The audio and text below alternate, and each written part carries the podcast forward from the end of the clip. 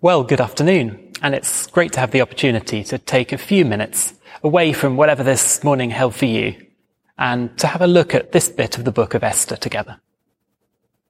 Now, it might not seem much like it when you look down at the first few verses of the passage that we've just had read for us. But Esther's actually a book of celebration. It's read every year at the Jewish feast of Purim, and as Christians, celebration is one thing we like to think we're good at. It's what we do every Sunday. Christmas, Easter, Pentecost. We even managed to celebrate in lockdown. I hope you did. But if you're anything like me, and in this series on God in the workplace, I guess I'm speaking especially to those of us who, like me, will have been spending this morning in the workplace. Maybe you're watching this after a morning there. If you're anything like me, things can feel very certain and clear on a Sunday, but a lot less certain at 9.42 on a Thursday. On Sunday, Jesus Christ is Lord, and that's obvious and brilliant and beautiful and certain, and we rightly praise Him for it. But when you're in the middle of a tough day at work, and Zoom call number seven is over, and your mind turns to that decision you know you need to take, and you don't know what will happen next when you do, well, then the idea that Jesus Christ is Lord doesn't seem to make that much of a difference. It's not that you're less certain of it. It's not that it's less true. But it's just not the thing that I want certainty about right then. I want to know that what's going to happen next is going to be fine. And so the certainties that we say we believe just don't feel relevant to the uncertainties of what might or might not happen today, tomorrow, in five minutes. So here's a question.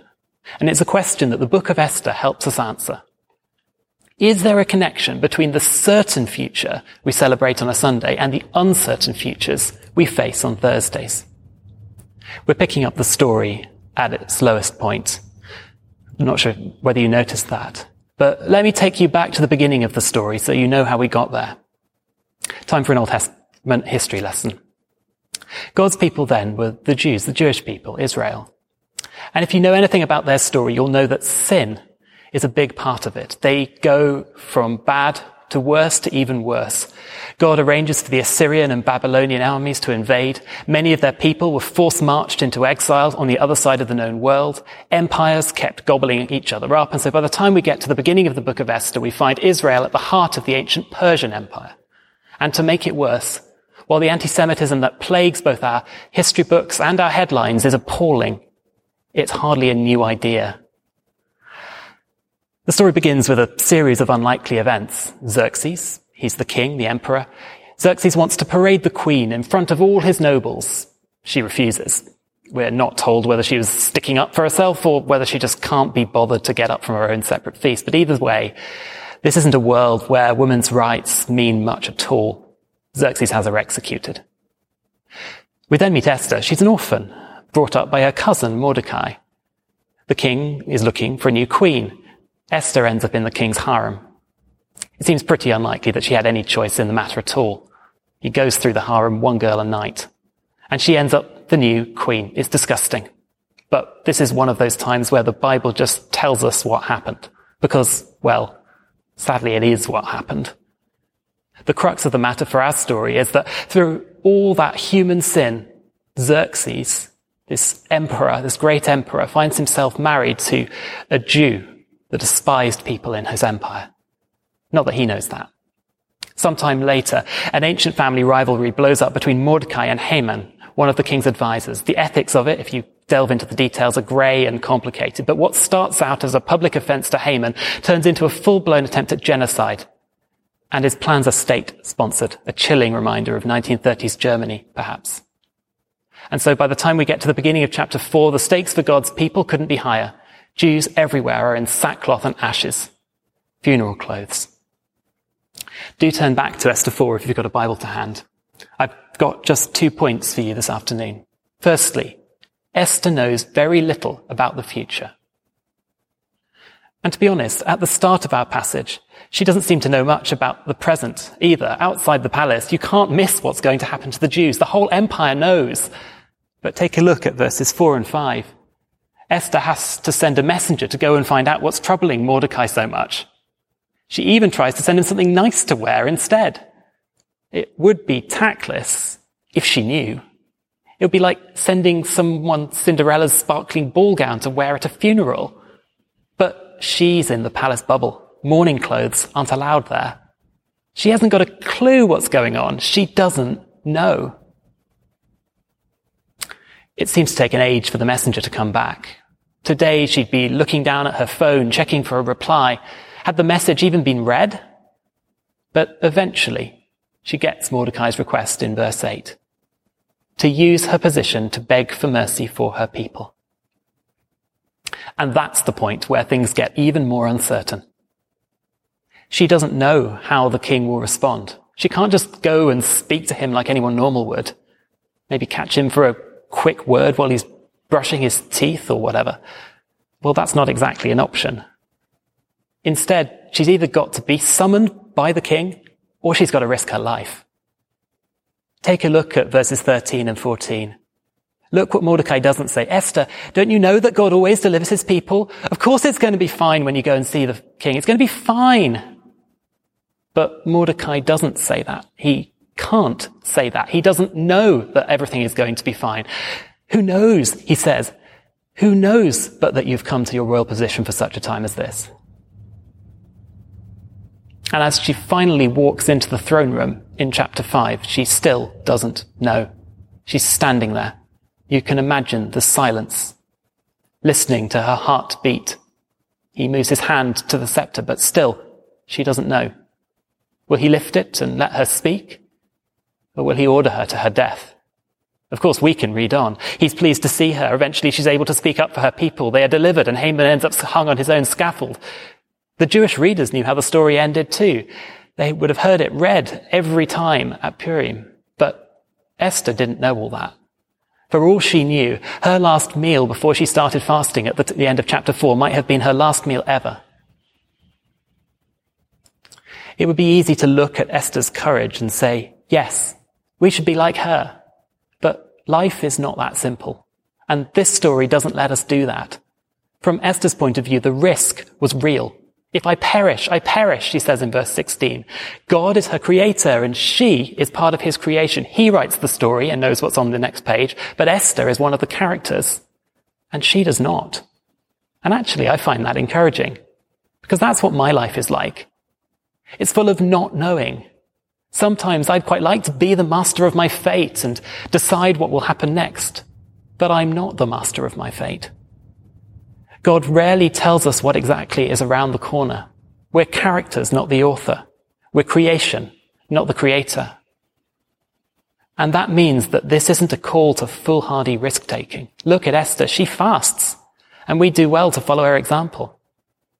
But she also thinks things through if you'll pardon the project management speak, she mitigates the risk with a phased implementation strategy. Or as verse 8 puts it, if the king regards me with favor and if it pleases the king to grant my petition and fulfill my request, let the king and Haman come tomorrow to the banquet I will prepare for them. Then I will answer the king's question. Even speaking to the king was enough risk for one day. She thought about it. Letting him know that he'd accidentally agreed to kill yet another one of his wives and all her relatives could wait. Like you and me on a Thursday morning, Esther and Mordecai had to think and they had to pray. It's tempting to think that being one of God's people might make us a little immune to risk, maybe. I prayed about it, so it'll be fine. I'm a Christian, so that will never happen to me. We're a Christian organization, a church perhaps, so God will see us through. But that's the same temptation that Satan throws at Jesus when he tells him to throw himself off the top of the temple and wait for the angels to catch him. Jesus doesn't give in then, because even though he's the creator, he chose not to make use of that. He'd become a character in God's story, just like you and me. You might remember the answer he gave Satan. Do not put your Lord to the test. Risk is real for Christians. But to move on to our second point, Esther was also able to be courageous. Despite the very real risk and everything she didn't know, she was able to be courageous. Why was that? Well, let's reread Mordecai's words in verse 14 again. For if you remain silent at this time, relief and deliverance for the Jews will arise from another place. Yes, what would happen next was uncertain. But for Mordecai and for Esther, there was something that is certain. God would deliver his people. In fact, if we read on to the end of chapter 6, even Haman's wife Zeresh knows that. Let me read verse 13 of chapter 6. Since Mordecai, before whom your downfall has started, is of Jewish origin, you cannot stand against him. You will surely come to ruin. Well, how can they be so certain? Esther's courage isn't foolhardy courage. It comes from knowing who she is. God might not get a mention in Esther's story, and Esther might look right now much more like a Persian queen, but actually she's a member of God's people. Her story was part of their story. It's the story of how the people of the earth chose to write their own story, with themselves as the heroes instead of remembering who they really were in God's story. It's the story of how God gave them different languages, so that they tell lots of conflicting stories of their own greatness instead of writing one long story of humanity's greatness without God's name where it should be on the front cover. It's the story of how that divided them into nations who fought each other and formed empires to allow them to institutionalize their violence against each other, like the great Persian Empire that Esther found herself in the middle of. But that story that Esther knew was also the story of how God created a tiny, insignificant nation and made promises to them. For Esther and Mordecai, the key point was this. God had told them where their story was going and how it would end. You might remember what God promised Abraham in Genesis 12, way back then. I will make you into a great nation and I will bless you. I will make your name great and you'll be a blessing. I will bless those who bless you and whoever curses you, I will curse. And that's what Esther could be certain of as she went in to see the king. She didn't know whether she was going to her death, but she did know that somehow her people weren't going extinct.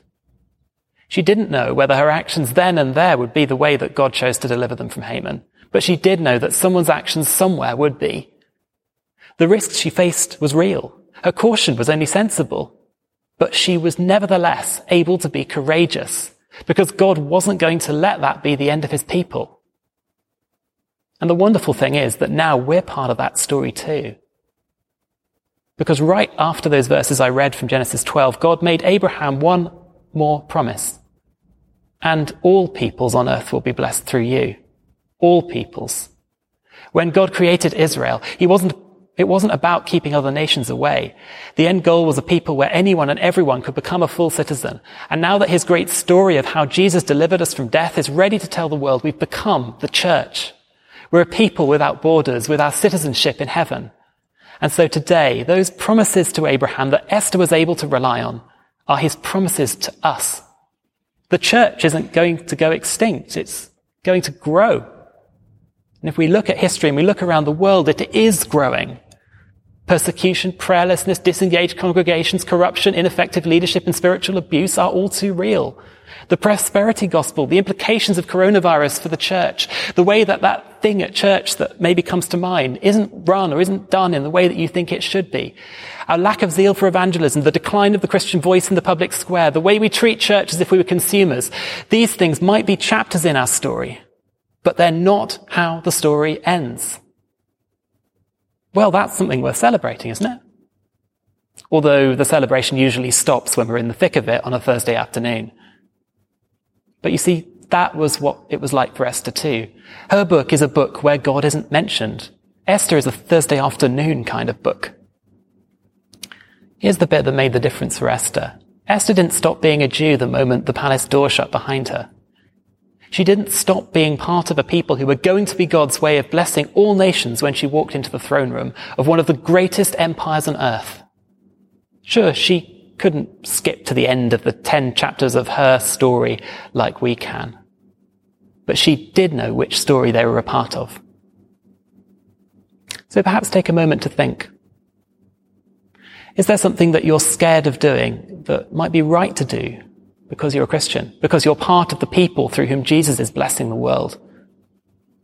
Perhaps there's someone or something you could, you should possibly stand up for. Perhaps there's something you might need to say no to or yes to. Perhaps you need to speak an uncomfortable truth in love. She isn't okay. He shouldn't have done that thing. You did that thing and you shouldn't have. And Did they know that the reason you're thinking that way about that decision is because you're a Christian? Now, I can't tell you what you should do. In fact, God probably won't tell you the details either, at least not directly. But have you at least considered it? You are meant to be part of a people who are a blessing to the nations after all. No, you don't know what will happen next. Exactly what you feared would happen might happen, but God's story is going to happen through us somehow. Yes, through Jesus first, but then through his spirit, it's going to happen through us. And when he comes back, we will celebrate a much greater feast than Purim with him. Like Esther, who knows? Could you have been brought to the position you're in for such a time as this?